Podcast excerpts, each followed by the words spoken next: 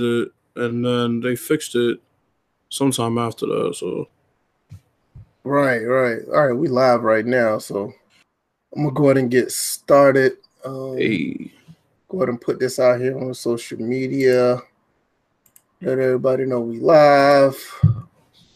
Uh, get people to come through. But um, yeah. So this is First and Frame Race episode uh 52. Is this 52? Yeah, it's 52. mm-hmm. And um, just me and Bills right now. I don't know where DJ is. Uh, I think he's still working or whatever. But nevertheless, the show will will go on. No problem. No no issues. No words. What's going on, Bills? How you been? chilling, man. I've been chilling, just uh, you know, working on the set list, getting closer and closer to um my little run of shows that I'm gonna have. But I actually got a little gig this weekend on Saturday, so Okay, that's what's up. That's what's pretty up. excited. Nah, me, I, I'm same old same old with me for the past few days or a week or so. You know, my son's been born, and um, we just been doing parenting in the house. It's uh, Yeah. it's been it's been pretty cool. You know, learning new things, this, that, and the third. Um, just pretty much assisting my wife because I know you know with hers, it's it's it's life changing because with her, she you know she had a cesarean because we didn't uh actually have the um what you call it the natural birth. So Mm. it, it, it's been a little life changing for her. So uh, I just been doing everything I can to assist Right. you know, her getting around and you know, she really can't go outside anywhere right now. And I know it's a little frustrating for her, but you know, it, it's all good. She she's going she's gonna be she's gonna make it. She's a trooper, she's strong.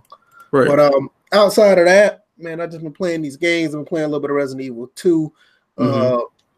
that's that's pretty much it, man. Cleaning up, doing you know, the basic stuff, like I said. Uh we have a lot of topics to, to, uh, to talk about today. So I mean it's gonna be very interesting and uh pretty much to see how people react to what we have to say. You know, we had Roger Goodell with Mhm. the state of the um state of the league address, Super Bowl 53 preview. Go talk about that.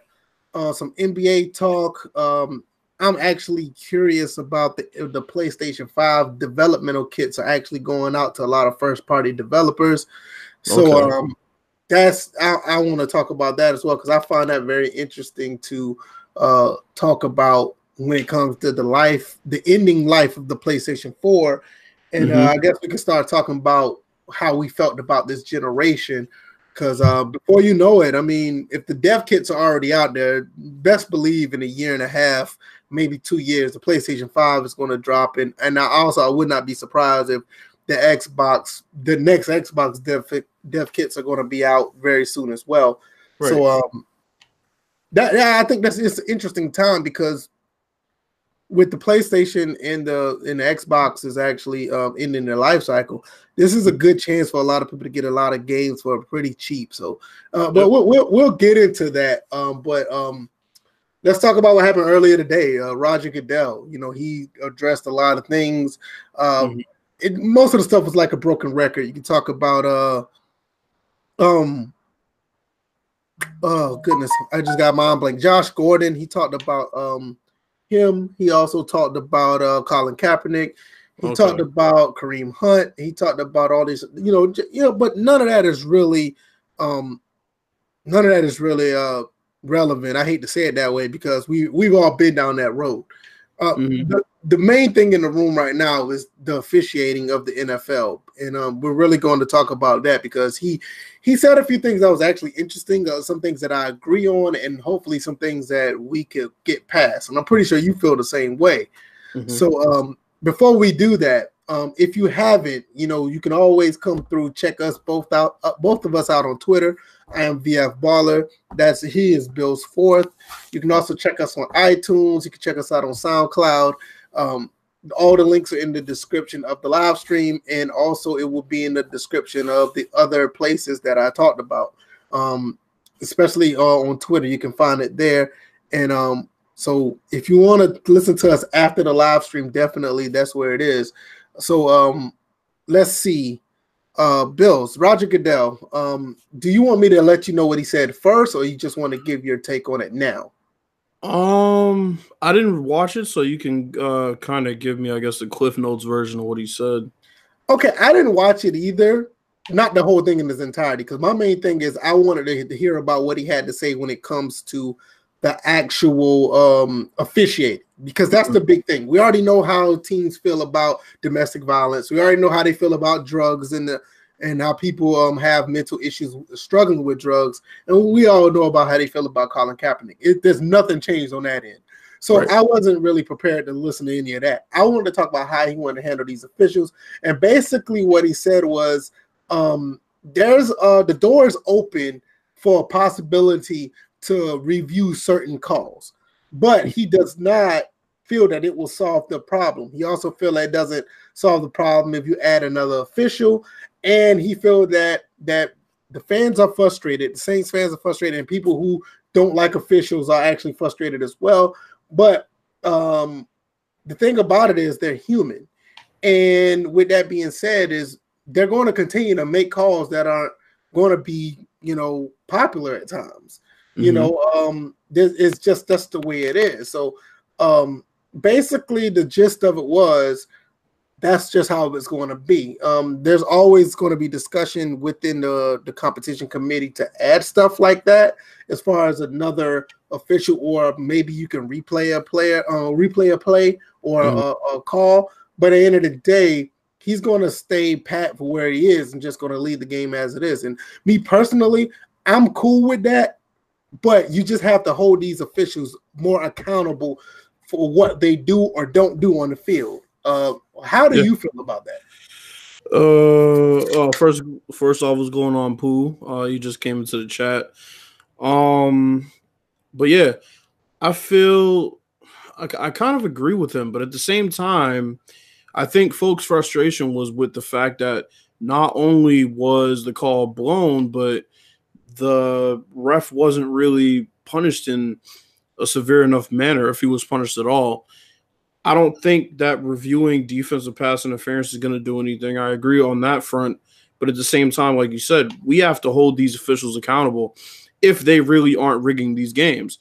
Then prove it by holding these officials accountable. And right. I'm not talking about a fake fine. I'm talking about a legit fine and a suspension. That's what that's what we need. Period. Because when the players make mistakes or the players do something on the field that um, jeopardizes their team's success, they get suspended. They get fined. Exactly. And when and when the the referees are criticized, the people who criticize them are fined. So yeah, that, you know what that, that makes so like that's what I don't understand. How could you yeah. get how could you get fined for criticizing an official, right. but you don't well the, the official don't get fined or disciplined for actually making the jacked up call? Because these sports leagues are more worried about the perception uh, um, of the fans as a whole.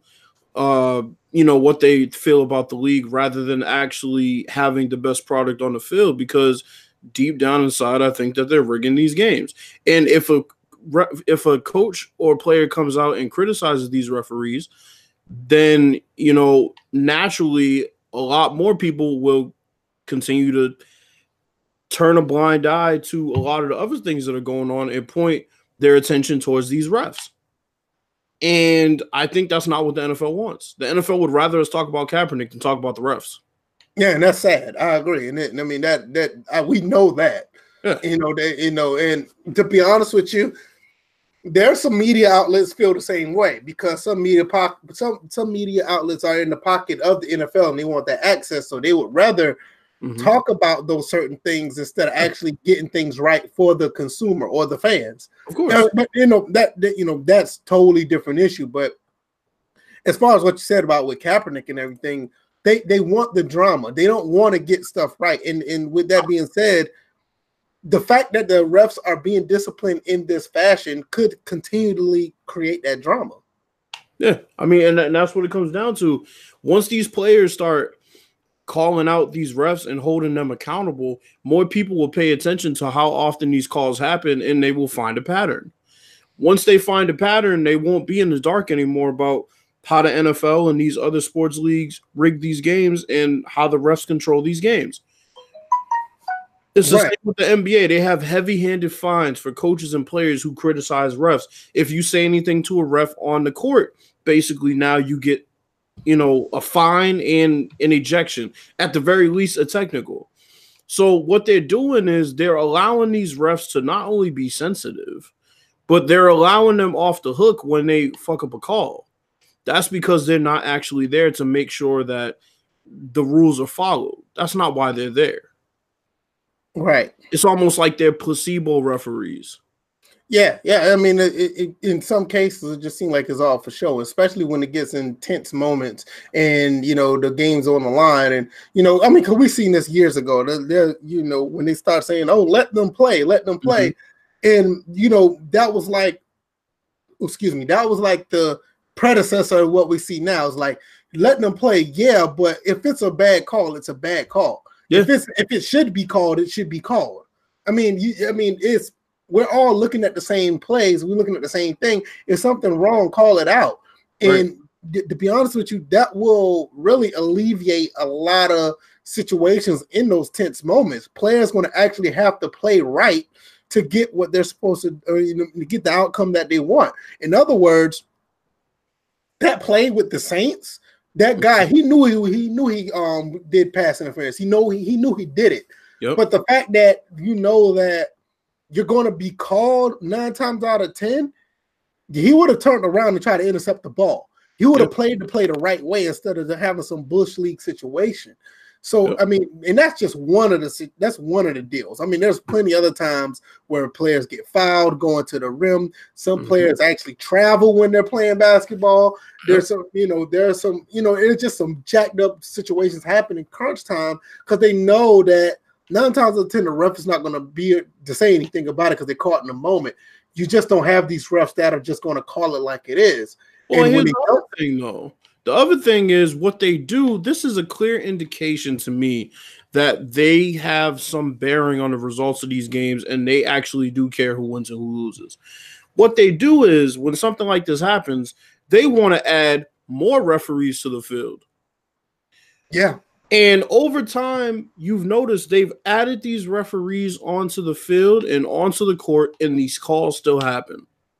But what happens is it muzzles people for a couple years. Okay, they have a new ref on the floor. So maybe things will change. They have another ref on the floor. They have another ref on the field. And the whole time, these things are still happening. They're just happening in different ways. I, I, I got a question, Bill. Why do honestly, why do we need another ref? We don't. That's what I'm saying. Why do we need another ref? Because the way I look at it is everybody can see what's going on. Everybody, there's like nobody's not in a position to see what's going on on the field. Like you actually literally have some some refs from the other sideline calling pass interference that happens on the opposite sideline. Exactly. You know what I'm saying? And and sometimes they're right. I mean, I, I, I am not going to knock them because sometimes those refs get it right. But mm-hmm. the fact that you have those refs that can do that, why would you need another one? I mean, look look at the situation with uh, Kevin Durant this year against the the Rockets, where he was clearly out of bounds, and the ref that they have placed there because they decided they needed another ref on the floor. The ref that they had placed there clearly saw Kevin Durant was out of bounds and didn't call it. It's not about right. the number of refs on the on the floor. It's not. No, it's not. It's not. Like I said, that, that that's a perfect example. Now, another one, like the James Harden, the traveling call or mm-hmm. another call. I mean, it not. I don't care how many refs are on a basketball court.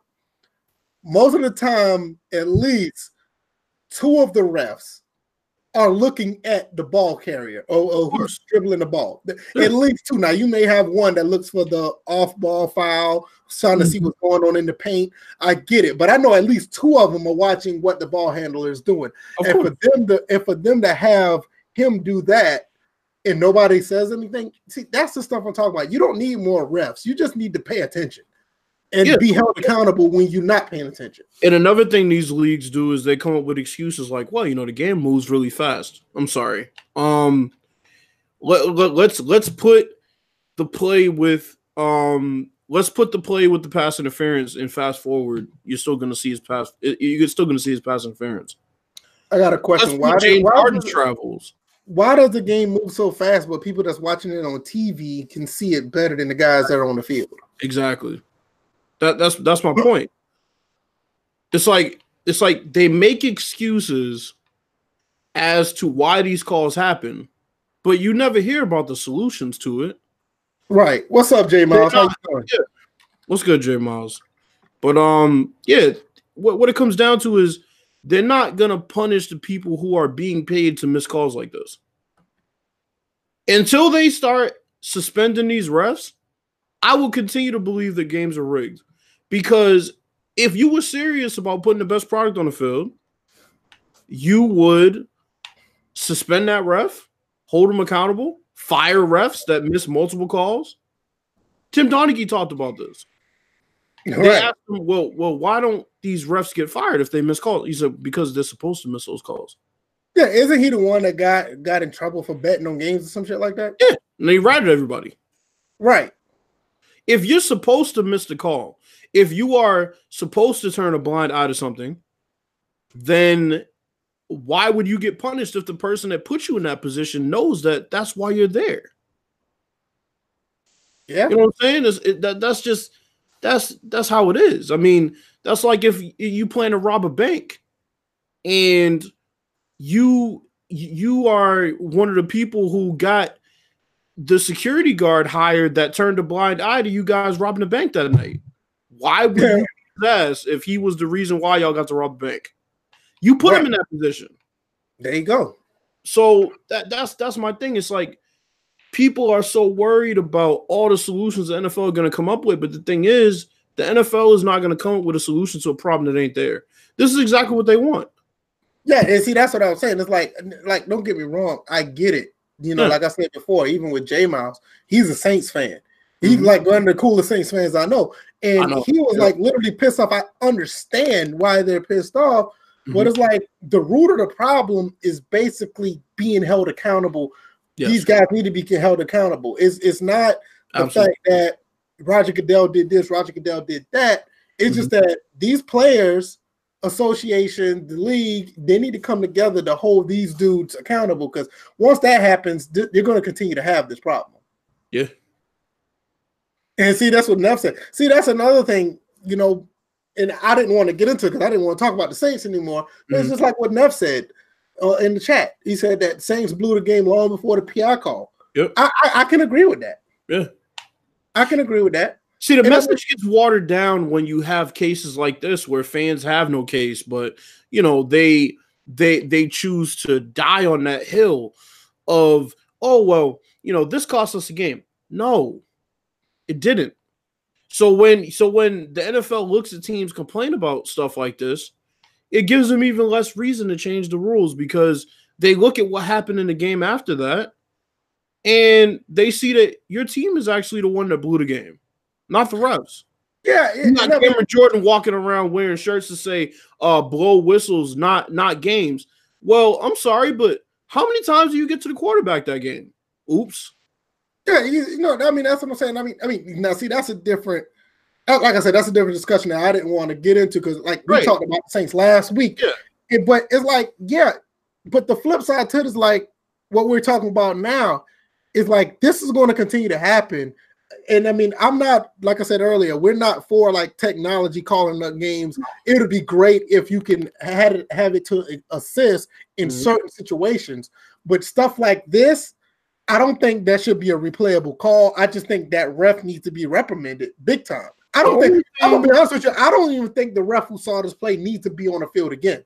The only sport, the only sport I would want electronic refereeing in would be I want there to be an electronic strike zone because that's another thing that the MLB uses to rig games is the strike zone shrinking or widening based on the umpire. I can see that, and and I know people may not believe, but might not agree with this. I don't have a problem with um tennis having this too, because sometimes some of those calls be egregious when the ball hit the Yes. line or it don't hit the line. Yes. So in those two instances, I'm with you on that. yeah. I I mean, mean, like, yeah. yeah, I get it. Like Neff just said, human error is human error. I'm all for human error. I don't have a problem with it. But the thing is, the back end of that, when you make a mistake, you need to be just like like any job. Mhm. You mess up on a job, you're gonna be reprimanded. To me, I have not heard not one ref actually be reprimanded for anything as long as I've actually watched sports.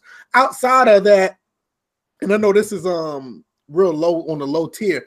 The mm-hmm. Sun Belt Conference had a play where um, a basketball player drove down the field with like um, down the court with like two seconds left. Mm-hmm. And I swear that this dude took like five five steps of a euro step to lay up the ball mm-hmm. to, to win that game. Yeah. And they didn't call traveling. They won the game because he drove down the court, did took like five steps in the lane and laid the ball up, and the game was over. So the Sun Belt Conference they suspended those guys for like a game or two or something like that. But I like that's like the only time I've actually known that refs being reprimanded for jacked up calls. Yeah, I mean, I mean that's the thing. Like human error is fine in some cases, but if there is any way to elim- eliminate human error without adding time to the game, for example, like you said, tennis, out of bounds or any faults on serves, anything like that, it should be electronic. Strike zone, I feel it should be electronic. Um, I think I think with the strike zone, like say for instance, if something was a strike in the beginning of the game mm-hmm. and it's called a ball the next, I, I can see where that could be where that could be the case. Yeah. I mean, in the first inning, in the first inning, an umpire will give you that call. In the seventh inning, the umpire is not giving you that same call, and that's the crazy thing. It's like, how can you, how can you say? that in one inning that is a call as a strike, but when the team really needs that call, they don't get it. Yeah, I, I, think I think at the end of the day, what what it needs to be like the first inning of a baseball game sets the tone of what's a ball and what's a strike. I say the first two innings. They right. set the tone for what's a ball and what's a strike. So when when the seventh inning comes and we see that same pitch, I, I, I think with technology today, they can actually look back and see because you know the, the umpire is going to have their own perspective of what's a ball and what's a strike. I mean, that we can give them that because I don't I don't see nobody re, you know um I don't see anybody actually reviewing a call the second pitch of the game saying, "Hey, I think that's a strike." Exactly. I don't I don't see that, but like later on down the game, after they done called a strike four or five times, and now that same pitch comes across and it looks very similar.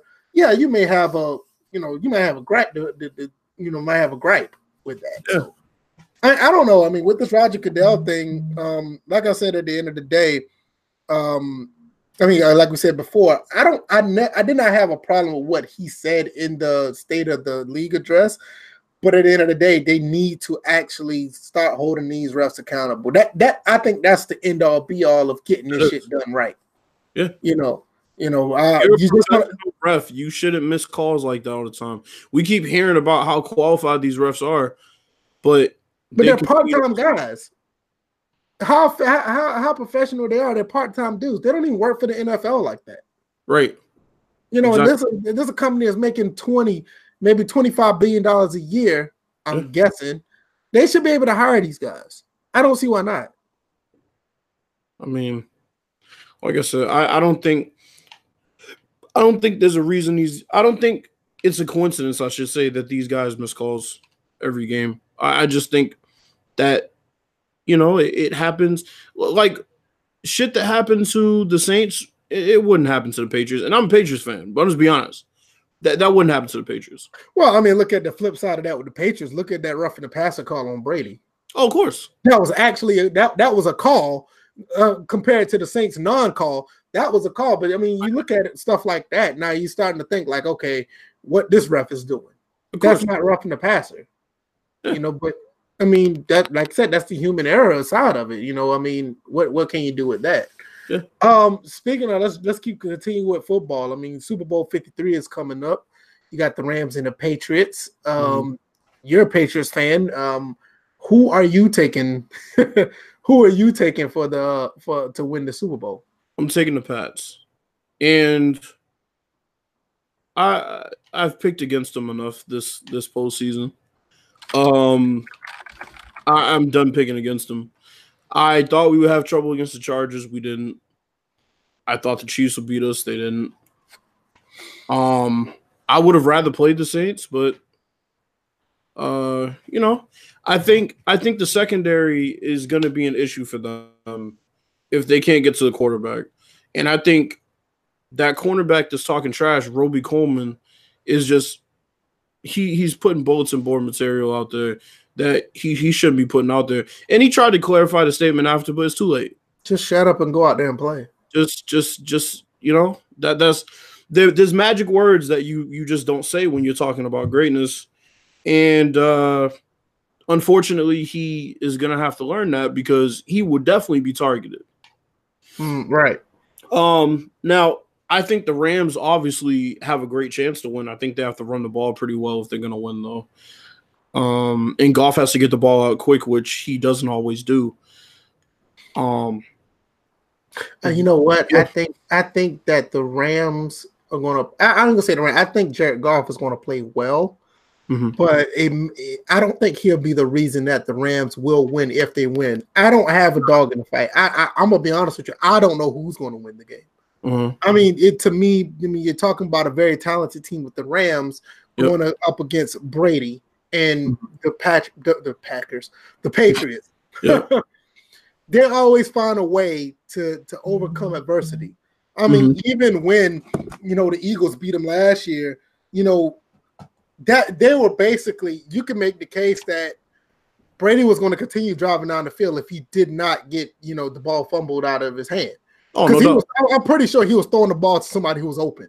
It's oh, just yeah. the, it's just the fact that the the Eagles got that pressure on them, you know, and they did what they're supposed to do. Not not taking nothing away from the Eagles. It's just mm-hmm. that the way that the Patriots run their system, yeah. they found a way to be efficient. And with that being said, those it's hard to pick against either one because you can say that you know Jared Goff's not going to do this, not going to do that.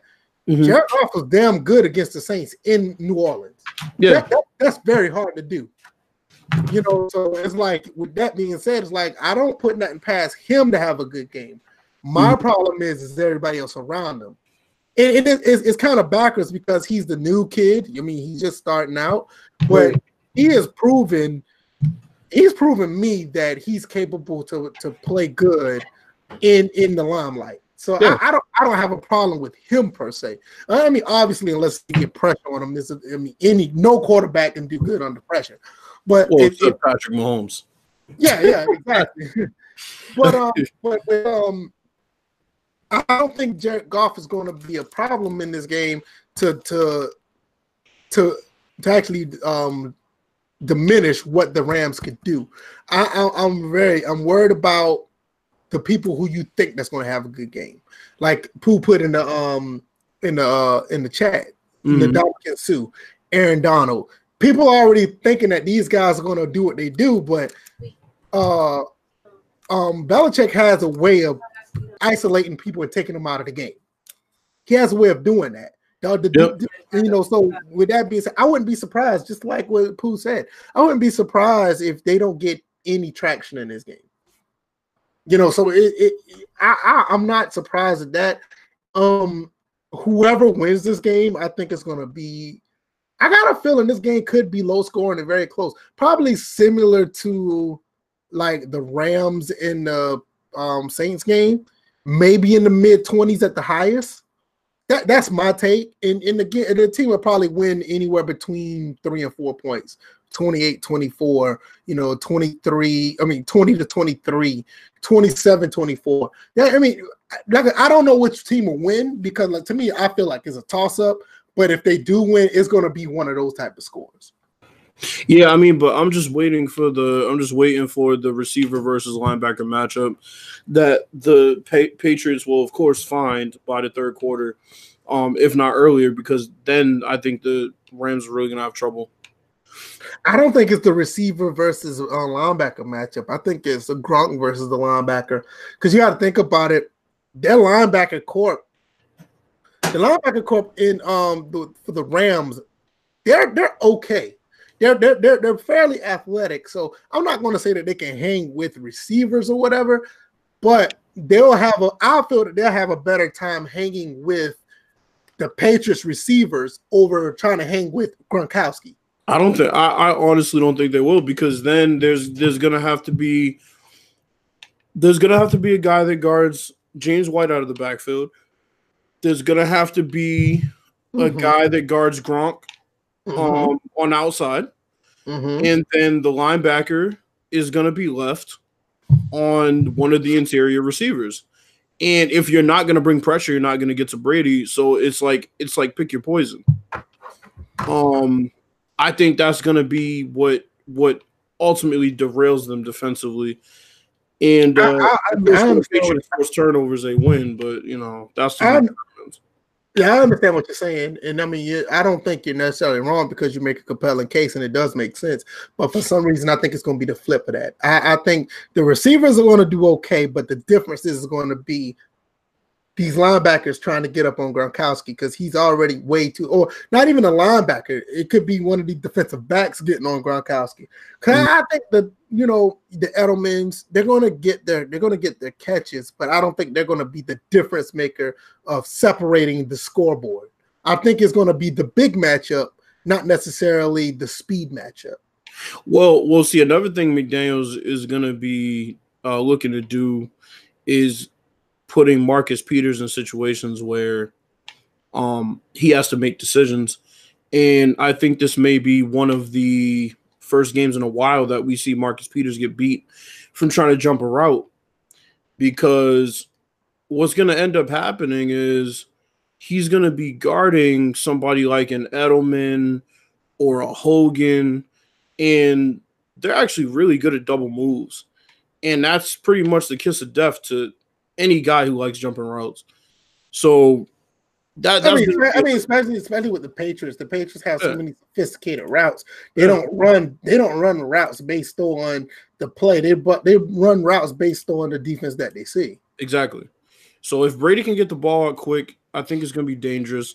I think Sony Michel is going to be able to run the ball. It may take a little bit, but he'll be able to run the ball. Um, it's going to come down to how Belichick calls the game and uh, what defensive strategy we have in place, I think we can match up to with them without Cooper Kupp, Honestly, uh, so I don't know. It's going to be interesting. I know it's going to be a good game. I, think it's going to be interesting at the end of the day. I, I I think it's going to be a really good game. I could see both sides what either team wins, but um, it, I don't think it's going to be as I don't think it's cut and dry as most people say. it. Like any other Super Bowl comes up, I already know. Like I have a good feeling of who's going to win what. I mean, just like with the Super Bowl last year, I knew that the Eagles had like a way bigger chance of winning the Super Bowl over the Patriots. It's just something about how the Eagles came about during that playoff run, what they were mm-hmm. capable of doing during the playoffs. Nothing to take away from the Patriots, but it just felt like with the Eagles, it was their time to do it. Now, don't get me mm-hmm. wrong like I said, that doesn't take anything away from the Patriots because, like I said earlier, the Patriots is on their way of driving down the field in that play. It's just the fact that that ball was not out of Brady's hand. If that ball was not knocked out of Brady's hand, he I, I didn't even look at the entire play, but I know that Brady had somebody open. I just mm-hmm. know it. Brett, we've we've seen Brady do this too many times, so I know he had he was throwing it to somebody open. It's just mm-hmm. the fact that that defense got there quick enough. So, um, like I said, it's just this Super Bowl, I don't see where any team has the edge going in. You know, both of them are just pretty much going into the game. They're going to play football, may the best man win. Nobody's coming in looking like we I don't see either team coming in looking hungry. They don't look, they just look like they're just ready to play ball. Who says that, that's, that's what I look at. That's how that's what I see. Pooh says, I don't know how the Rams defense has survived as far as they have. Dude, they're one of the most talented defenses in the yeah, league, bro. Yeah, I mean, you got Suh, you got Donald, you got uh, who's the guy they got from uh Jacksonville? Uh, Fowler, they got yeah, they just probably yeah, they, they just stole him, and the and the other guy who um stole um that took the gay dude position. Gay dude. Michael Sam was at Westbrook. That guy's still on the team. Oh, yeah, yeah. Yeah, I mean, they, they and then Talib and Talib and uh Talib and Peters are two of the best corners in the league. I mean, I mean, what, yeah, what, I mean, what do you, what do you think is keeping them above water, dude? Yeah, their defense is not bad. It's just that, like right. I said, it's just the matchups when when when Brady runs their offense. It's just the matchups you have to worry about. And um, like I said, like Bill said, it is is a lot that they're going to have to cover. But I, I, think they're just going to keep it very basic and it's going to be unbeatable to stop. They're going to try to get Gronk in situations where he's just going to clearly have the advantage. Um, I, I, just don't. I, I, I see Edelman getting some catches, but I don't see him doing that much damage against this Ram defense. I, I like I said, I think it's a it's a size game in the passing game over speed. That that's the way I look at it. Uh, it's, it's, gonna be fun, man. McVay versus Belichick is, is gonna be a good one. Um, it's gonna be a good one for sure. They're basically facing head up this week, so yeah, that pretty much. Oh, uh, so we got that out the way as far as the Super Bowl preview. Um, you want to continue to jump on this uh more of the sports stuff? I know you had a few things you want to talk about as far as the NBA and uh, oh. and some things you want. To, I know uh, this whole thing with the um Anthony Davis situation and all this other stuff going on. I mean, you can fill me in because I haven't really been following it as much. Um, so, so I'll get let everybody else know what's going on as well. I'll start on the Zion Williamson uh, situation first because I find it very interesting. Uh, a lot of folks are talking about, you know, they think that Zion Williamson should just sit out this year. Um, I disagree, and I disagree for a couple reasons. The first is that uh oh, Pooh said he sent you a topic on Twitter. Yeah, no, I, I, I we'll, we'll, we'll probably get around to it. It's, it's, kind of a cliche topic. I'll let you know what it is in a second. Okay, but um, yeah, Zion Williamson is probably going to be the first pick in the draft. Now, the thing is, in high school, he was a man child. He still is a man child, but in high school, he's really a man child. Um, nobody could physically match up to him.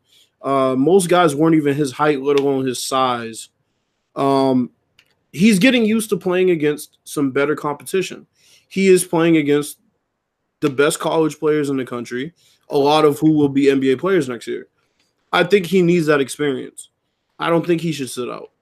Now, he has a lot to lose if he gets injured, but on the flip side, um, he could get injured doing anything.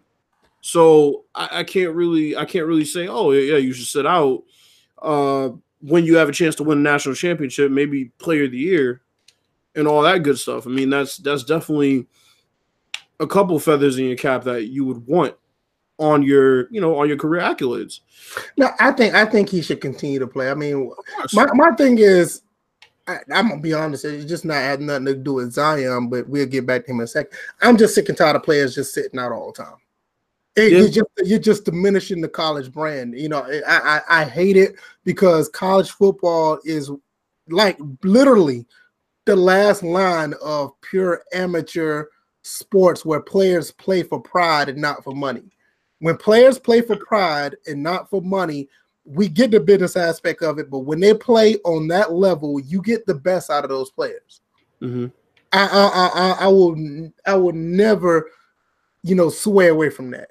As yeah. long as you're playing for your team, you're playing for your teammates, you're playing for your school, you will always get the best out of that player. You put money involved, you got people taking time. I mean, just look for instance, and we get back to Zion. Look, look at look at Jadeveon Clowney. Mm-hmm. I ain't got nothing.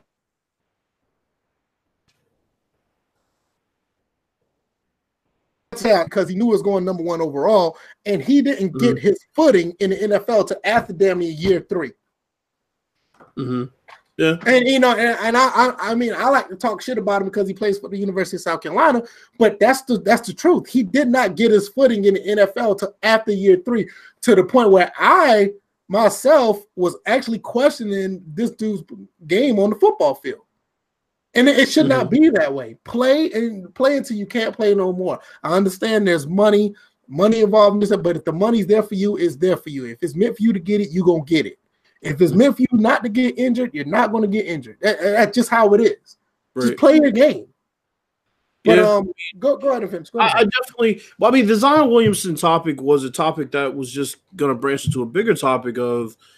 I think that these players should be paid, and that and that is always. Oh, I agree. I agree that too.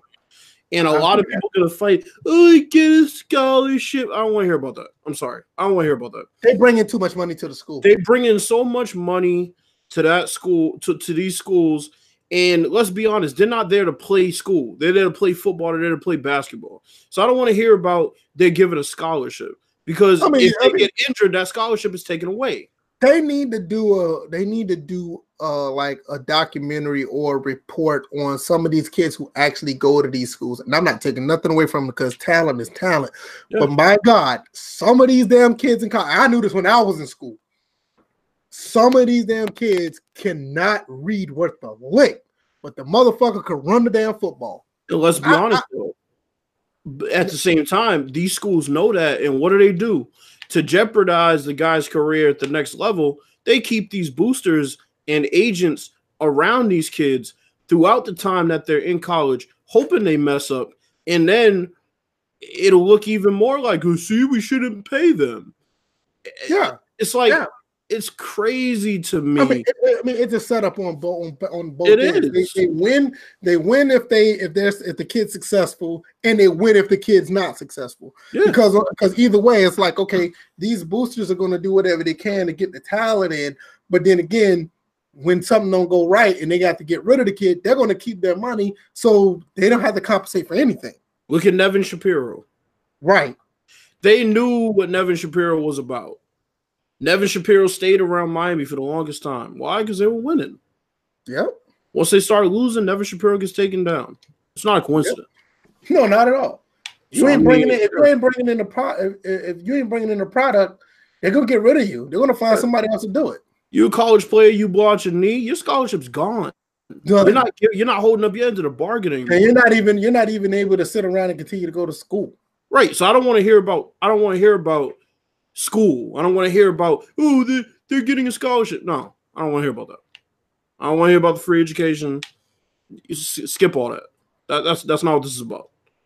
You're bringing in billions of dollars to these schools annually, and these kids need to call their mother to get some money to eat every week. Exactly. They're getting they're getting taken down for making a couple thousand off some autographs that they signed. It's crazy.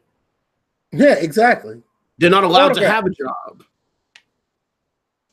You know what I'm saying? It's just it's crazy, man. No, I agree. I mean, no, don't get me wrong. My thing is just give everybody across the blade, uh, across the board pay for these kids that are in school. Let them ball out, then they go to the pros. I don't. I don't see a problem with that. No. And I'm not, and, and to be honest, I don't care if it's even talking about, uh, you know, even if it's the women's volleyball team or the or the males golf team. Give them money too. Let them let them out. Everybody who's an athlete, and if they're bringing in money into the school, pay them. And my thing is, and, and they don't even have to. And I know I said across the board.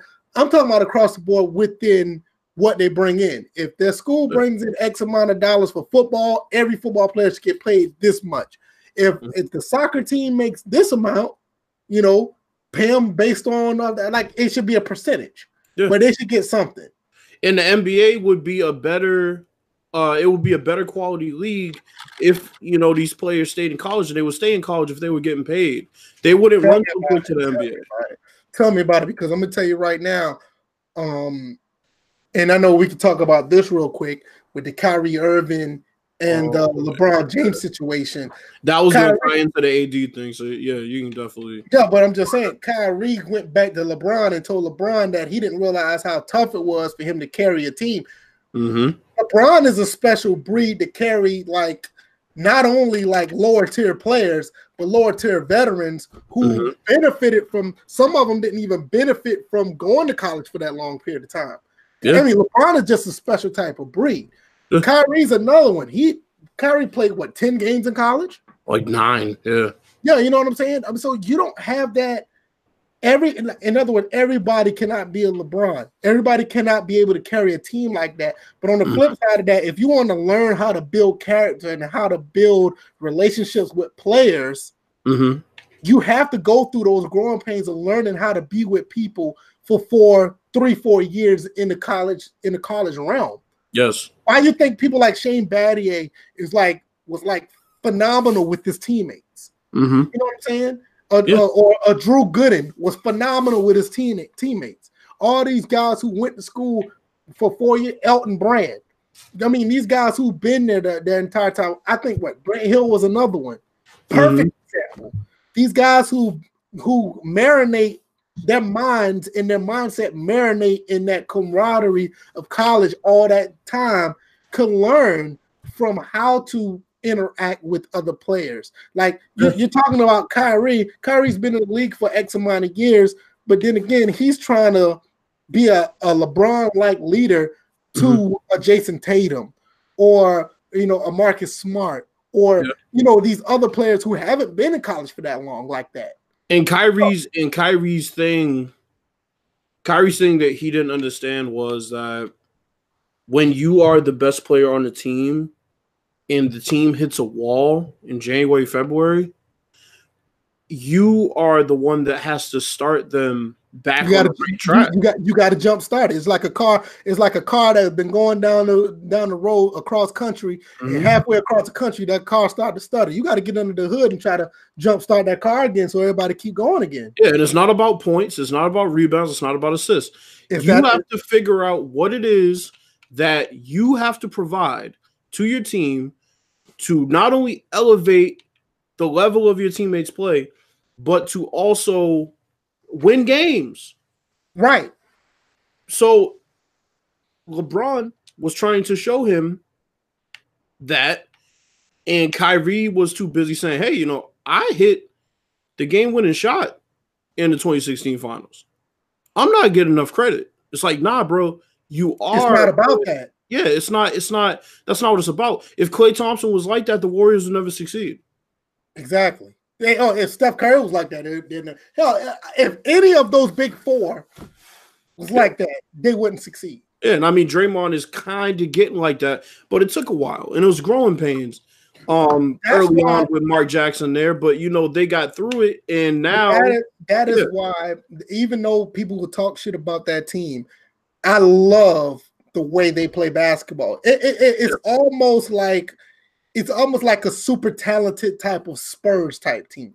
Mm-hmm. And I'm not saying that the Spurs wasn't talented, but they were talented based on they knew what their roles were. Right. Golden State is talented because they're talented and unselfish. Mm-hmm. You know what I'm saying? It's like they you like the Spurs were they were talented because they were good at what each player did. Yep. You know what I'm saying? And and they knew what their their role was. It's like the the Warriors took it to another level. Like, yeah, all of us could go on any team and score 30, but we're gonna play unselfish basketball. You can say whatever you want to say about the team and how they was assembled, which mm-hmm. technically they weren't assembled in a in in a crazy way. Of damn near what 80, yeah, I like about to say like 80% of the team, or maybe 85% of the team was drafted. Yeah, the three, but, the three, the main three were right. So, and with that being said, you know, the way that they play ball is just a beautiful thing. And, and be quite honest, I wish a lot of teams would play that way. But just going back to what Le, what with LeBron, that's what made that's another thing that made LeBron special. LeBron came into the league mm-hmm. trying to get a, a, camaraderie with his teammates. Yep. They, they won out of Cleveland, and that never wavered. And that's what they, I mean. Even when he went to Miami, people could say that's somewhat of a super team, but you got to understand that LeBron went to Miami and he went through growing pains himself because he took the back burn. I mean, he took the back bench in the beginning. That 1st mm-hmm. year was not a great year for LeBron. That year was the year that Derrick Rose won the MVP because he was balling out of control. Mm-hmm. People don't realize that. So when LeBron realized that, okay, I'm trying to do the teammate thing and it doesn't work this way. Now, Dwyane Wade came to him and said, Look, we need you to do this, this, and this. It was off to the races at that point. And, mm-hmm. and, and that's what makes LeBron special off the court. You well, and, and, and another person that had that Kyrie syndrome was uh Scottie Pippen. Remember, Toni Kukoc hit that shot to beat the Knicks, and Scottie Pippen was on the bench sulking. Yeah. Um, you know, he's another person that had that syndrome and it's going to be interesting when that 30 for 30 is released about MJ's last season uh, because a lot of people say there's a lot of tension in that. In, yeah, I don't team. think it was all roses. No, I don't think it was all roses the last two times they went because you already knew that even the people in the front office did not they did not want to sign Jordan after that first ring. Oh I mean, yeah, those clowns, not the first yeah, those clowns were the main issue. Yeah, not the first one, but the fourth ring. When they went when he came back and he won that first one, they that, that I mean, when he won ring number four, they yeah. didn't want to they didn't want to sign him back for the fifth and sixth one. They did not want him. Oh yeah, Reinsdorf and Krause, they they they were totally different backwards. But um, but yeah, so it's like you can't you have to follow before you lead. Uh, Jordan and, had to learn that too. Yeah, he did. And LeBron learned it in Miami because even Dwyane Wade said, "Look, bro, I don't got to be the best player in this team anymore.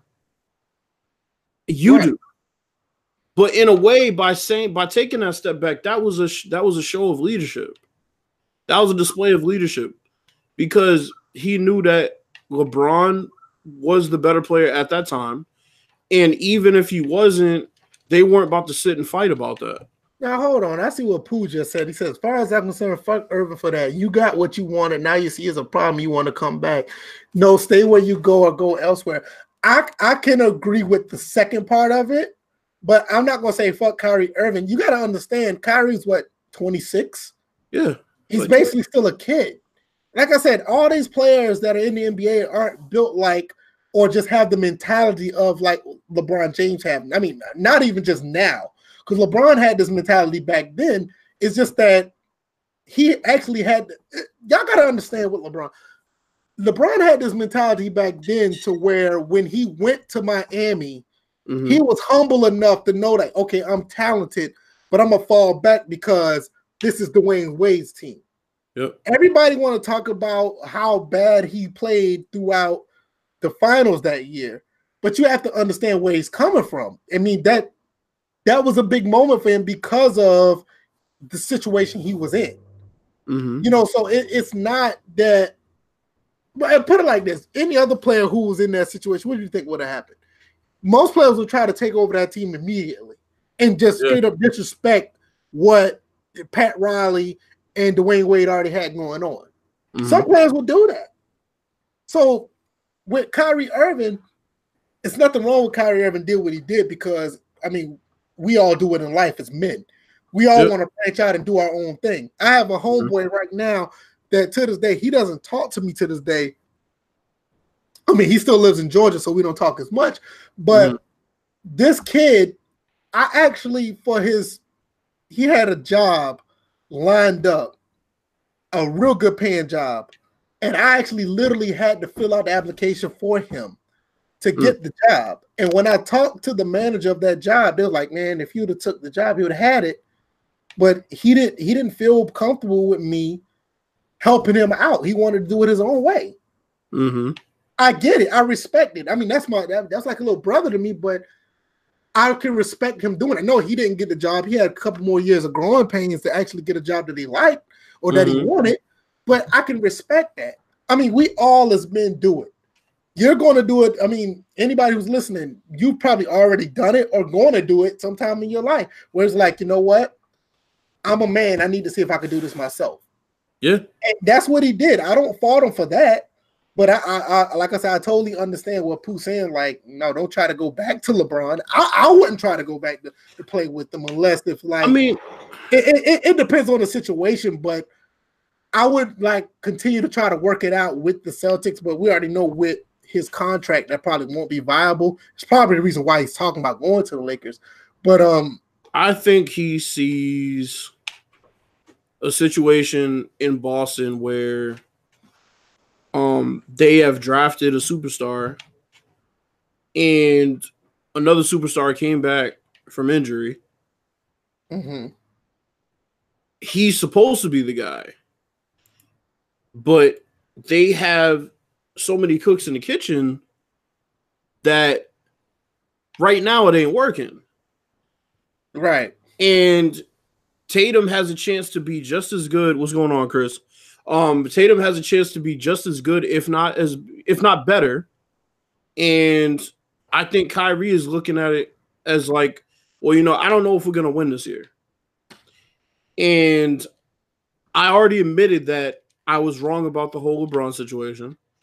Uh, it's not that I didn't enjoy playing alongside him. It was just that I wanted to try things out and be the superstar. And I realized that I would rather just be the guy that scores 30. There's nothing wrong with that. No, I, I never faulted him for leaving.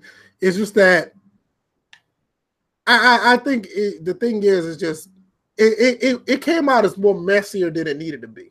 It definitely did. It, it, I don't think it was ever as bad as the media made it seem out to be. I can understand like when they said that Kyrie was going to request a trade and he was going to sit out. I, I tend to not to believe that. That don't sound like Kyrie. I believe that he probably wanted to trade, but for him to be forcing his hand like that, I don't not especially during the season. I don't believe that happened. Maybe after the season was over, he probably like, look, I want to move on, and I get mm-hmm. it. But I, I, Kyrie don't come off as that type of guy to just try to to be a disruptor. So I I think the media tried to blow it up a little bit, but well, now getting to this AD situation. Yeah, because I'm I'm looking at something right now that um this is um the deal. I'm gonna let you go and talk mm-hmm. about this. This is on First Things First. Uh, um, some TV show that comes on. I don't I don't really watch those debates. Oh, bum ass Cris Carter. Yeah, Mr. Domestic Violence. I was so hurt. Well, anyway, um, uh, this was the proposed trade that possibly could happen. Anthony Davis was going to go to the Lakers, mm-hmm. and the Pelicans was going to get Lonzo Kuzma, Zubac. That's how to pronounce the name. Zubac. Zubac. Okay. Mm-hmm. Zubac, Brandon Ingram, Lance Stephen, and two unprotected first round picks. Yeah, no. That that's way too much. But um, I'm gonna let you go and and since you that's ugh. So what I've heard is the trade has to start with this is start with Lonzo, Kuzma, Zubac, and a first round pick. Now, those four right there, I don't have a problem with. For now, Anthony, for Anthony, I don't. I with that right there alone, I don't have a problem with that pick. I would honestly, if I was a Lakers fan, or if I was a Lakers coach, if I was anybody involved with the Lakers, I would rather give up Ingram over Kuzma.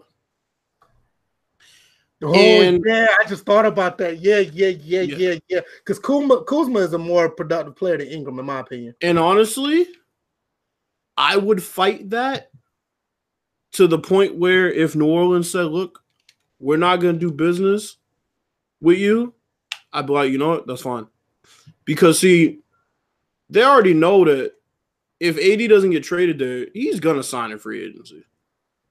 Hold on, find out. Time out, time out. This is not his last year on his contract, is it? Yeah, it is. Is it? Yeah. I mean, I don't, I don't know. I mean, I, I, that's what I'm looking to see. This is last year. Right, let me look. Oh, well, keep talking. I'm, I'm, I'm looking right now. So yeah, so if he doesn't get traded to LA, I think he will go to LA in free agency. Oh no, he but, got two more years. He got he's he's a free agent in 2021. Really? Yeah. That's not the way everybody's making it. That's not the way everybody's making it seem. Yeah, I'm gonna put it in the chat so you and everybody else can see it. Hold on, sorry. I put it in the um in the part in the private chat and I'm gonna put it out here so everybody else can see it. Yeah, he um because everybody was talking about yeah, he signed for 25 this year, 27 next year, and 28 on 2020. Yeah, He's but does he have a player option though? Uh, let me see. I don't say. Because he said he ain't signed. Yeah, yeah, he, has a, he, has a, he has a 2020 player option. Um, so that's what I don't. He's gonna force up out of. He's gonna force his hand up out of there though. I don't. I don't see them holding on to this.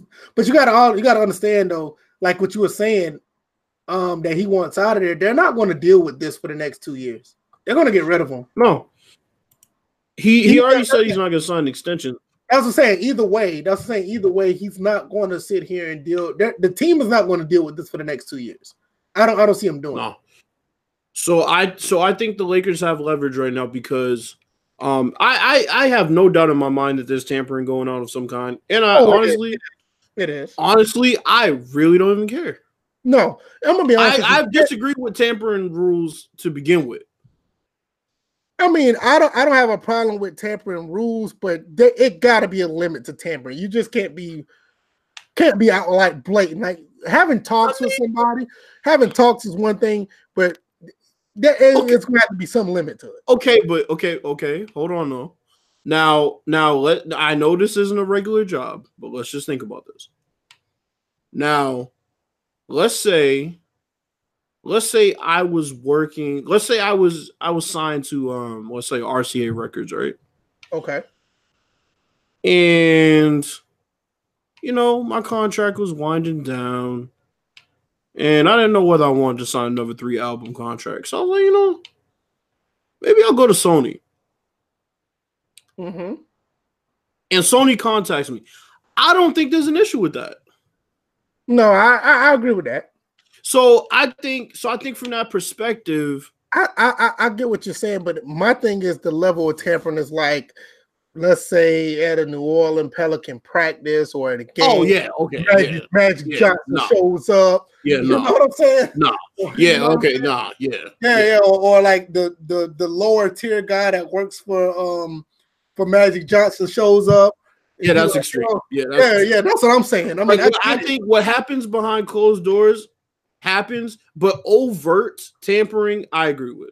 right. You know, like like say for instance, okay, after practice, if uh such and such call you on on your phone or whatever the case may be, and y'all talking or whatever, or like the agent is talking behind closed doors while you're playing, I don't have a problem with that. But you know, just to be out there just disrespecting other people's Nah, arenas or like disrespecting people practices or Yeah, I can see like, that. say, like say if they're on a trip, like like say if they're flying to the next game or whatever, all of a sudden you see like Jeanie Buss, Jeanie Buss is on the plane too, looking like yeah, you know what nah, I'm yeah, that's extreme. So, I, so I, can, I can definitely see it from that from that vantage point. But Right. um, no, I mean the way everybody was talking, I thought his contract was up. I, I I think he'll definitely get traded. I don't think they have any incentive to trade him right now. They will though because they're gonna panic. yeah, that's what I'm saying. It's like I mean, you got to think about it. Even with him be, under, if he was, uh, if this was last year on the contract, it'd be like I'm gonna be honest, he'd he'd have been gone by now. Mhm. If, it, if it was last year's contract now, and he started saying this, he would have been gone by at least right before the All Star break. Yeah. But the fact that he has two more years, what's going to happen is, is either he's going to get traded now before the All Star break, or he's going to get traded at the end of the season because every time that you know throughout the season, this is going to linger. And it's going to get worse. It's going to be bad PR for the Pelicans. It's going to be bad PR for the for. I'm not even gonna say necessarily for Anthony Davis, but it's going to be bad PR for every other agent that's working with the players for the New Orleans Pelicans. The agent's Mhm. going to be coming to the team like, look, if AD is doing this, he's a superstar. My other players don't have a chance. Y'all gonna have to do something. You know Yeah. what I'm saying? It- it's going to get that. That's what's going to get him up out of there. But trust me, if this was his last co- year on the contract, he would have probably been gone by now. At the latest, have been gone by All Star break. But I, I mean, it's it's gonna be interesting, man, because uh he said he said he's willing to play out this year, but I think what that means is what what I will I'll say what I thought it meant first. I thought that he was gonna be a free agent after this year. I thought that that statement Right. right there was Yeah, an indication. Yeah, with him saying that, that does make it sound like he's gonna be a free agent. That I agree that. Now what it means to me is all right, y'all got till the end of this year. After that, It's like basically what he said. Like, look, y'all gonna trade me now, or at the end of the year, what's gonna happen is it's gonna get real ugly in the offseason. right, I ain't touching this damn court, and we're gonna see how you uh sell your season tickets. Better ask to see how Jimmy Butler did it. exactly, exactly. AD gonna show up to practice and cook everybody, exactly. and yeah. So I it's gonna get messy after this year. I don't think they need to trade him right right now. Um, but I think if LA gets to the point where they aren't as desperate for an AD, they're gonna have to unload him because right now LA is playing with with house money. They get AD this year, they don't get AD this year. Ultimately, he's gonna be in LA. Yeah. And, and then you know you got Clay talking about you know if uh, well we don't know if Clay really said it, but sources around him said that he would be interested in LA if they got Anthony Davis. So now that is picking up a bit of steam. Um, it's it's gonna get interesting. Oh, uh, let's add DJ to the call. If Oh, he's here. Yeah, Tell he's in the chat. Twitter. Yeah, tell him to hit the um hit Twitter and uh, in the DM is uh, the link is in the DM. So if he wants to come in, just tell him to hit the link. The link is in the DM. Um, but yeah, it's it's it's gonna get messy. It has the potential to get messy.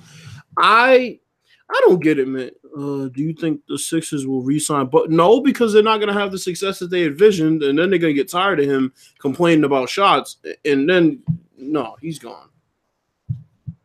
Yeah, I don't really know where he. I, I, I haven't even thought about that. About as far as Butler being re-signed, I have no idea. But uh, I wouldn't be surprised if he's not. I, Bro, I don't.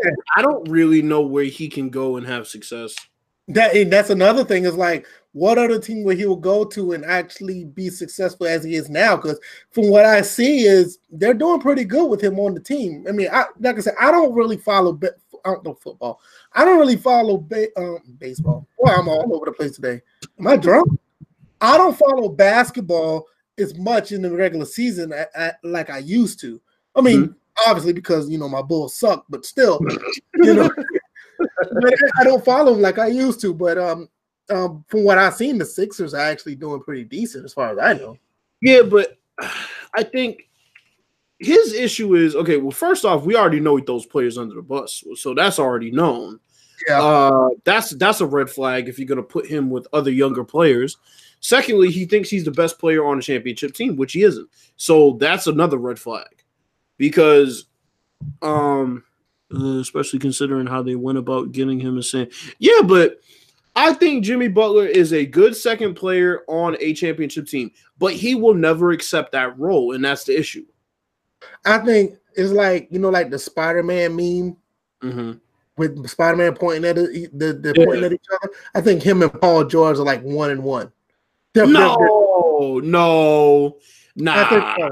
As, as far as no, as far as getting what you said about him being the second player on the superstar team and, and getting the same results, absolutely. Yeah, but I think it's for different reasons though. Yeah, I agree to that, but it's like you you you're, you're going to get the same result. I think PG at this point in his career could be the best player in the championship team. You think so? Yeah, I mean he's playing MVP. Now, now, now, now, I will say this: I think he's a, has a better chance of doing that than than Butler. Yes, he's playing MVP basketball this year, bro. Yeah, he is. He is. He is. I, I think. I, I, think now. A few years ago, I would disagree, but I think right now he's taking that step. He's he he's he's big time. Now he, he's he's big time. Now Jimmy Butler, on the other hand, he is like a Scottie Pippen who buys into all the hype. Like, dude, you're always going to be a number two. You swear you're a number one.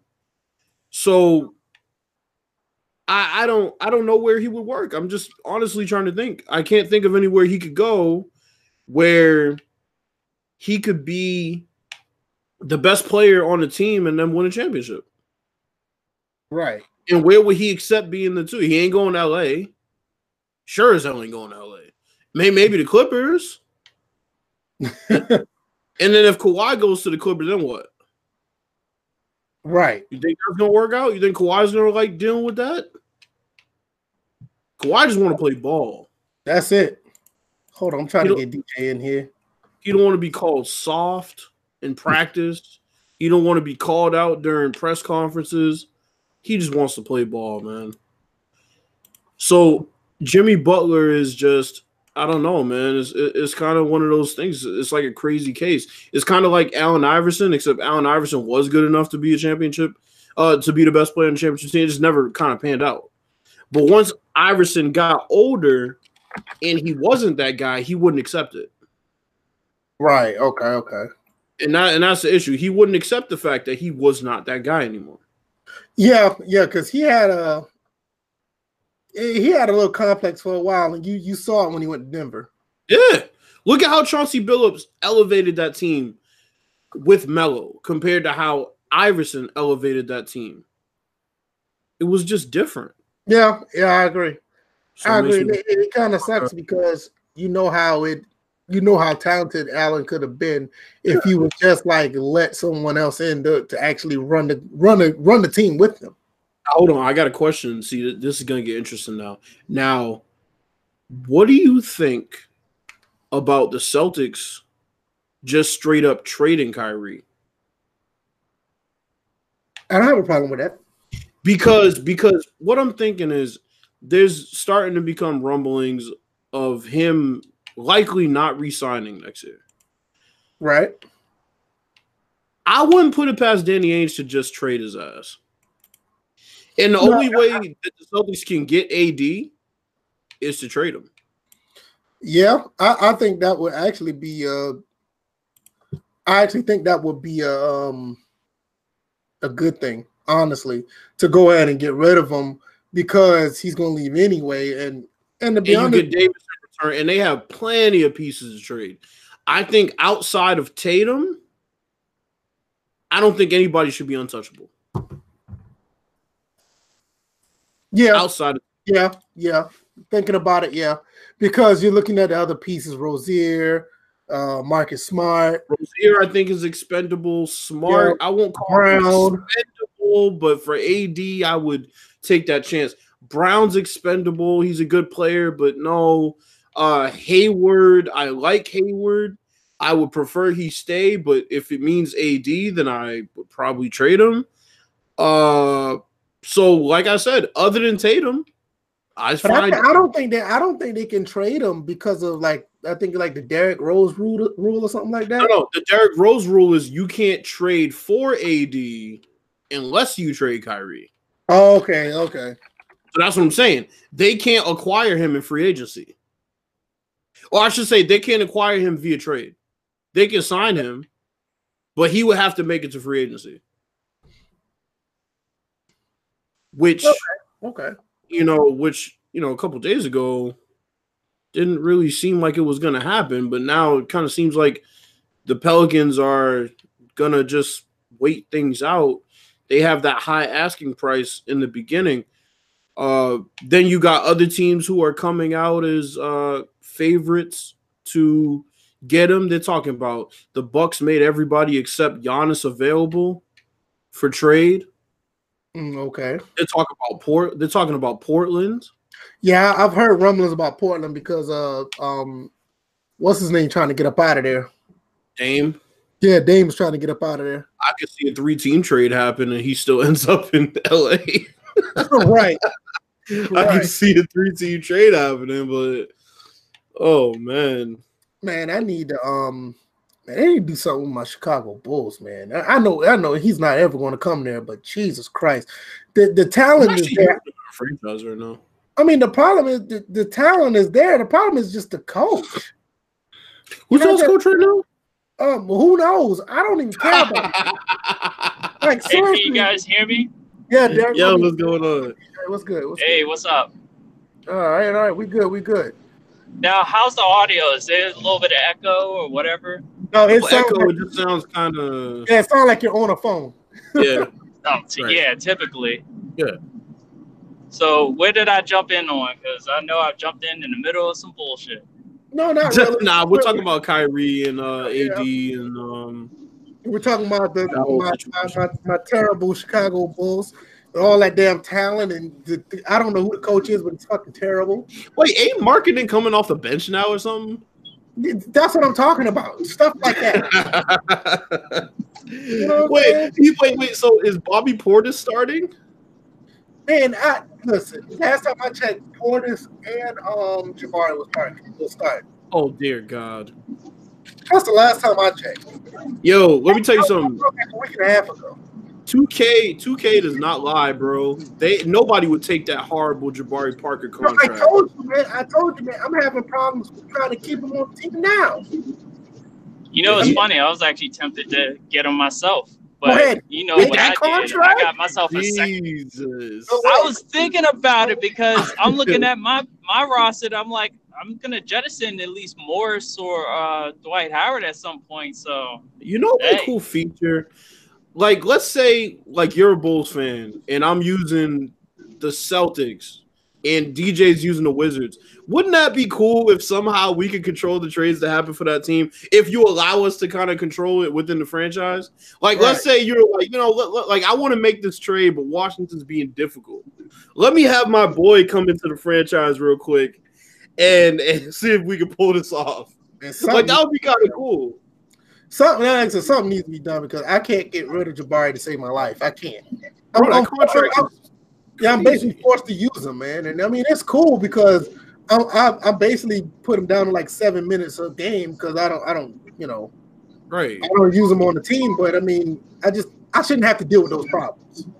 Yo, I'm pissed that Justin Holiday got traded because that that ruined everything I had planned for the Bulls franchise. Quite frankly, I don't want Denzel Valentine starting on my team. No, what I what I've done, I've basically moved um, Zach LaVine to um, uh, small forward, and I got Chandler Hutchison playing, and that kid is I, I hmm. like that kid a lot. I like Chandler Hutchison a lot. He's been playing very. He's like in my my league, he's been averaging like eleven a game. And I mean okay. that, that that's perfect for what I need for him right now. Right. You know, it, it's pretty cool. Um, before we get into any other um, before we get into any other gaming stuff, because I still want to talk about the PlayStation 5 dev kits. Mm-hmm. Um, Chris asked about what do we think about the AAF. And I mean, we did this on a podcast a while back. We did an in-depth um, analysis of the AAF and what it has to offer. Mm-hmm. But since the Super Bowl is going to be you know, this Sunday, and after that, there's really no football. We can just touch on it really quick of what we think. Um, once again, what we think of the AAF is going to be like. I think it's going to be decent quality football, nothing over the top. But I, I am looking forward to it. I, I, don't have anything else after that. I mean, yeah, I mean, I, I, th- I, think there's going to be growing pains, but it's definitely going to be quality football after a couple of years. I don't think it's going to be something that's going to disappear anytime soon. Uh, they have too much talent and too many football people, you know, within that league that you know will make sure that it's a quality brand of football. Yeah, uh, yeah. it's gonna be good for at least a year, maybe two years. DJ. Well, I shoot, I didn't really have good thoughts, but but you know, modest thoughts are let's just see what happens. I know they already did a scrimmage from what I yeah. seen from a tweet mm-hmm. of a guy that I think uh, Chick Hernandez. I think he was broadcasting one of them or he was uh, announcing one of them. So he okay. showed a picture. It was it was like an empty stadium, but we expect they're scrimmaging. Right. So we'll see when the season starts. I know there's a couple of players who've been cut. Some people who don't aren't in the NFL no more actually being picked up by some of these teams. Um, I know like there's a, a, kicker that played for the um for the Chargers. He's on the, the Atlanta team right now, and there's a hmm. couple other transactions that has happened too. So, I mean, I think the fact that they have the type that type of talent that is actually in the league, I think it's going to be okay it's not like the XFL when they just picked up a bunch of scrubs that wanted to wrestle at the same time. So mm-hmm. I, mean, I think it's going to be okay. I don't I don't expect it to be anything over the top. Maybe I would say um, I'll say maybe slightly lower than the power uh, top five, you know, power five college football. It'll probably be a little bit less. Mm-hmm. Yeah. I think that's worth watching. Um, who said Nick Folk got, Nick Folk got signed? Oh, who is Nick Folk? Nick, Nick, you mean Nick Foles? Foles got signed by who? Hold on, I'm about to look. Wait a minute, he already got signed. That's kind of early. He got signed by what? I think that somebody's joking. That that, that I mean, can't that can't got, be real. Did he get signed to an AAF team, or did he get signed by the Eagles again? What What do you mean by that? Did somebody in the chat say that? Yeah, the pool said he got signed, but he doesn't. Man, uh, okay, okay, we're gonna we're just gonna cut it right there. no, uh, nah. You're gonna have to try again. Oh, because he he wants Bryce Hart, he wants Nick Foles, he wants everybody to sign with the with, with a Philadelphia team. No, no Nick Folk, the kicker for the Bucs, got signed. Signed to who? I mean, you're not giving us any information. Wait, wait. I'm I'm trying uh, to uh, find it now. Yeah, I'm about to say cut Pooh off from the information channel because oh yeah, he got he got signed to the AAF Arizona Hotshots. Okay, so he got signed. And, uh, um, Young Koo got signed too. I think he was a kicker for Georgia Southern. He was um He's the kicker for Georgia Southern. He played for the uh, the, the Chargers. Hey Pooh, how about this? I got signed just a couple of days ago. Play wide receiver for one of the Orlando teams. How about that? That's breaking news. That's why I'm on the road. It's like I'm just kidding. Oh man, oh man. All right. Um, what I'm about to say. Uh, we're getting to uh PlayStation Five. Yeah. Dev kits we talked about this right before we got on, and we were talking about the life cycle of the PlayStation 4 coming to an end because of that. Um, usually when the when the um dev when the dev kits go out, they usually give you about a year, anywhere between a year and two years for uh, that the next console is coming out. So, with that being said, what are your expectations for um, the PlayStation Five? Uh, I mean, well, I let really, me. Oh yeah, go Yeah, ahead. Go ahead. Yeah, because I know I'm gonna have to go in a little bit, Mm-hmm. but uh, my expectations, uh, I do hope they have backwards compatibility because the turnaround is just too fast, in my opinion, as far as uh, next gen consoles. But I hope they right the wrongs from the this past, you know, console generation, so that way we can have like the the proper performance, like my whole thing i don't care about the uh, resolution i'm more worried about like the frames per second i'm worried about just smooth buttery performance there versus um, the huge graphical upgrade i figured the up- Mhm. graphical upgrades are going to be what they are going to be Yep. Yeah, we, we talked about this before. You know, it's all eye candy. I mean, these people, some, I mean, we learned that this generation, people really care about how the game looks instead of performs. I mean, 4K to the max or whatever, but we need these first three patches to come in so you can play this game. oh god yeah You know, stuff like that got to go. I, I, I think performance over resolution, I'm with you 100%. I will deal with the game oh, on these next consoles. They absolutely have to give you 1080p 60 on every game, point blank. have to And that's the minimum. That's the minimum 1080p 60. Everything else, you know, if y'all want to push the limit to everything, and and if that limit works, I'm good for it. But 1080p 60 easy, no doubt. yeah Yeah. it has to be But um, I I just think it's oh go ahead, Bills. I didn't want to. I mean, I I don't like. I really don't have many expectations, but I I'm going along with what y'all said. Definitely got to be 1080 60 minimum. Uh, the frame rate frame rate, frame rate should be locked throughout gameplay. It shouldn't Absolutely. be inconsistent. yeah it should not go yeah i hate that Uh, and also, um, just my prediction. I think that one of the release titles for the PS5 will be the next GTA. That's just my two cents on that. I, am gonna tell you something. I want it to be, but I'm gonna tell you, like we said before, reason why I don't think it'll be because the motherfuckers are still milking people off of GTA Five. Long Yeah. as that shit keep making money, They- I, I, I highly Yeah. doubt they do it.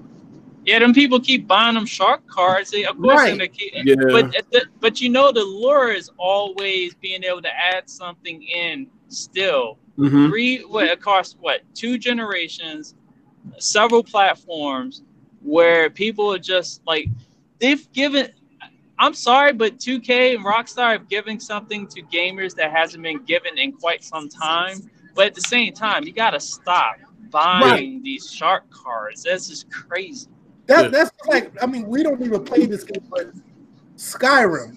People keep buying Skyrim over and over again, and they wonder why they don't get a new game. It's the same thing. Yeah. Skyrim has been a game since what? Original Xbox, PlayStation 2? Mhm. Yep. And, and they keep porting it to the PS3. They port it to PS4. The shit's on iPads, on phones, and they and people keep buying it, and that's why they haven't made a sequel to it. It's the it's the same way with GTA 5. It's like, don't get me wrong, it's a great game. I love the game, but I don't think we're going to see a GTA 6 until people stop buying stuff off that game because they're still making they're still making things for the game, more DLC for the game. Yeah, but I Mhm. think I think I think I think it'll release with the next. I think they want to start the next console generation with a bang, and I think that would be a way to do it because they'll still figure out how to sell people on buying a new one. I'm sure. I, I got a question to that though. With that being said, how much you think they've been working on GTA 6? Because you gotta think about it. PlayStation 5 and the next Xbox probably coming out in 2020. They just got finished putting out Red Dead. Yeah, but I think GTA. I think GTA has. I think they at least have what they want to accomplish thus far. They've they've met that goal as far as even if it's just mapping out exactly what the game is going to be. Um, I think I think overall the game will be finished by the time that the consoles come out, even if it's like a couple months after the console comes out, I think the game will release that. I just think the game will be finished in time. I think that that's. I think it's going along with that timeline. Just, I just, I think that's what it is. I would hate for it to be a launch game uh, con- for that console because a lot of things can happen. Like we've that's- seen people, we've seen people with the special edition of uh, PS4 for uh, what Kingdom Hearts, even though that's not a launch title, but mm-hmm. a special edition type console. Now all of a mm-hmm. sudden have their pre-order canceled because you know a GameStop or somebody overbooked or what have you. So you know, I, I didn't I, I, didn't follow that story. That's why I didn't put it in the um put it in the um, podcast title because I don't know what happened. I need to check that out because I heard it. I mean, GameStop. We already know about getting nobody. Well, their stocks, their stocks dropped. Like a friend of mine told me, their stocks dropped like twenty one percent in that whole span of time. So yeah, uh, I mean, and, nobody wants to buy GameStop at this point, and they're, they're it's it's about to be a problem with GameStop. Yeah, but, um, they're going to be gone in about three years, if that. But yeah, I, I just thought it was very interesting because you know, with the PS5 dev kits out, you know, the Xbox was the Xbox One is about to come out right behind it. Mm-hmm. I, I, I, wouldn't I would not be surprised. And to be honest with you, and I know a lot of people don't want to hear this, Nintendo need to come out with one too that's not like a Switch. They need to make a real console. Yeah, I'm, I'm, I'm sick and tired of looking at the Switch. I'm sorry. I, to me, the Switch is a fucking handheld. It's it's not a console. It's a handheld that's playing as a console. with that being said, I, I need Nintendo to make a real console so I can play. Yeah. I'm okay. Well, on well, on that note, fellas, I gotta go because I gotta uh, pump some gas here, and I got the cell phone on me, so I'm not gonna yeah, don't, explode don't, anytime soon. Yeah, we don't need that on the podcast. We don't need that. Nah. Yeah, Also, I know screen goes dark. Matter of fact, has it been flashing green on you guys? No, no, no. You've been um, good. You've been good. Okay, because on my end it seems like it's flashing green. But yeah, I'm gonna head out on that note. It was good to get in when I was able to get in, and I agree. I wish I could stay longer, but I'll I'll probably be home in the next thirty minutes or so. Yeah, we'll be probably about closed out by then. Oh yeah, I figured it would. Yeah, but we so, appreciate you coming, man. Yeah, we, oh, no problem. And, and, and boo, do not break any more news unless you have some valid points to make behind it or some supporting info. Don't just be giving people news yeah. and expect people to just go off of it. Jeez. Yeah, uh, Pooh Broussard. All right, fellas, I'm out. All right. All right. But um, yeah, um, like I said, yeah, even with the even with the success the Switch is getting, yes, I, I mean the the Switch is a handheld, yeah. and I'm not I'm not knocking, I'm not taking nothing away from the Switch. The Switch is a is a decent piece of tech to play games on. It's not for me, but I see why people like it. But for me, I'm the type let me hook this thing up to my TV. Let me hook it up to my monitor. I want to sit on a couch. I want to sit in my computer chair, and I just want to play a game. Yeah. The handheld stuff is cool, but I'll probably play that maybe once a week, and I'm not about to pay no money to be playing a, a, a, a little device for once a week. I'm not gonna do that. No, I agree. I, I need a I need a console. Um, you know that that's what I'm built up on, and you know even if it is, even if it is you know something like that, you know, just let us know what it is. Don't try to make, don't try to trick us and make it seem like it's something that is not, because it, it's not a console. I don't care what anybody say. It's not a console. Yeah. What um anything anything else you want to add before we go? Because I, I don't have anything to add. Uh, I think we covered uh, everything. Pretty much, yeah. I know. I know. Uh, we, we we could we could touch on Pooh's uh topic for a second. Um, hold on. Let me, let me get the whole the whole gist of the of the topic. What he was saying, he said, "Talk about Frank Gore and Adrian Peterson. How the hell those two running backs stayed in the league for this long and not show any signs of slowing down, despite playing at a position that would otherwise take a lot of punishment." That that's simple. Those guys are just built for it. Frank yeah. Gore and AP, those two running backs are not your they're not your typical running back that you see today. Those guys could have played in the 70s, 80s, and 90s. Oh yeah. They're they're those type of running backs. That, we saw that in college. Right. I mean, those are the type of guys that are just basically they're old school running backs, and it yeah. shows.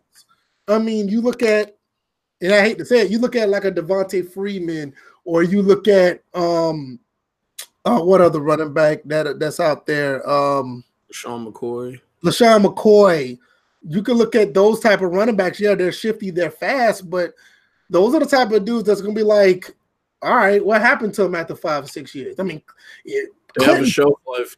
And, yeah. and, and LeSean McCoy has lasted longer than a lot of people expected. I've always been high on him, but I know a lot of people that weren't. So yeah, I mean, yeah, he's lasted a long time, but I mean, you can you can look at him and tell he's that type of running back that's just not going to be a 10 year running back. Those guys are long gone. Yeah. You know, like you said, Frank Gore and AP are like Chris Johnson. Yeah, Chris Johnson. It, Chris Johnson is a perfect example of that. I mean, mm-hmm. in, in 06, you couldn't tell me that dude was the shit, but like him, um, what was the other one that played for the Colts? Joseph Addai. Oh God, I mean, that that guy. You know, uh, Edgerrin James. Uh, Edgerrin James is built for to be like those type of running backs. And look what happened to him. Yeah. You know, it's just those two guys. Those are the Frank Gore and AP. Those are the type of running backs that you could put in the category with Barry Emmitt, um, Ricky Watters, um, uh, Terrell Davis, and, and, you didn't even put Terrell Davis in it, even though he had two blown knees. He was built like that. I man, mean, I'll tell you a sad case, man. Arian Foster was going to be a Hall. Oh my god, oh, that dude, that man. dude would still be the best Arian running back. Shaun Alexander. Um, man. Who else? Uh, Larry Johnson, you could say. Larry Johnson, Priest Holmes. It's like those type of guys. They're not on that level with mm like those old running backs today, like uh, Marcus Allen. Uh, uh, what's the other one that, that played for? Huh? Earl Campbell. Earl Campbell. You had um, what's the other one? Uh, Eric Dickerson. Mm-hmm. You know what I'm saying? You had running backs that were running backs. You know what I'm saying? They could, they could, they're just, they were just a different type of running back. I mean, your question was easy. I thought you was like, I thought you were asking to compare them. And yeah, I thought you to compare them. But when I look at it, you know, hey, they were, they're just, they're just, they're old school. Yeah. Yeah, that's just basically what has. That's basically what it is. So um, I got a phone call. I'll catch them in a second. I'll call them back. But um, anything else you want to add before we go? I mean, I that was that's basically. I mean, you, it, Poe, if you actually knew the history behind those guys prior to being in the NFL, you would have known the answer to that. Yeah. You know what I'm saying? I mean, Frank Gore had two busted knees before he even made it to the NFL, and and it showed no signs of it. AP was a monster in college, came in the NFL, broke, blew out his knee one year, and came back in like what eight, nine months. McGahee was, like, was another guy that could have been. I think in that same. What if McGahee was built like that? And I think he still is. You could put him in the same category with them. I just think with Willis McGahee, he just got in a situation where he just couldn't be. Uh, he couldn't be um uh, he couldn't flourish. I'll put it like that. Yeah. after he left Buffalo, it was like he just wasn't the same. I mean, he had that year on. uh He had a couple years on Ravens. Yeah. Do you think? Now after those couple years, then yeah. Yeah. Do you think we'll find the next Devin Hester? You don't think it's Tyreek Hill? We already have, and he's a better version. yeah, what?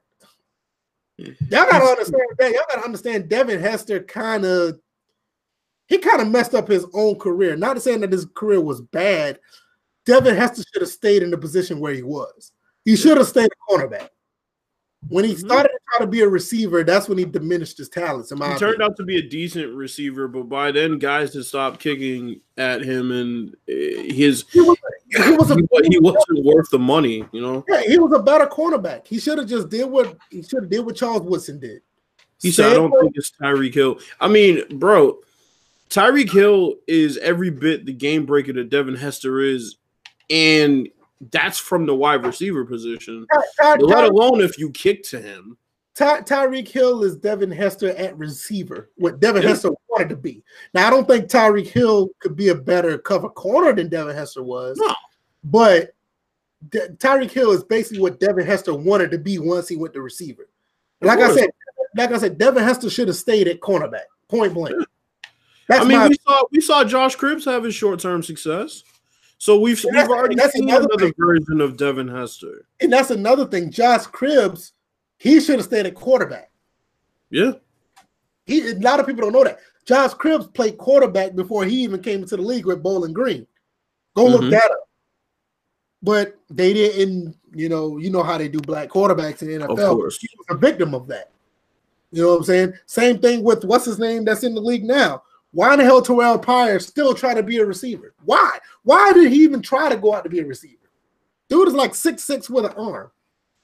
I mean that that's a different story for another day. But um, I, I I'm done, man. I, I think we I think we covered everything. Any you got one more anything to add? I mean, I'm I'm pretty. I don't got nothing. And we've been going on for almost an hour and a half. I think we did good. Thanks for DJ for coming through. Yeah. I didn't think he was gonna be. We didn't even know he had to work. Nah.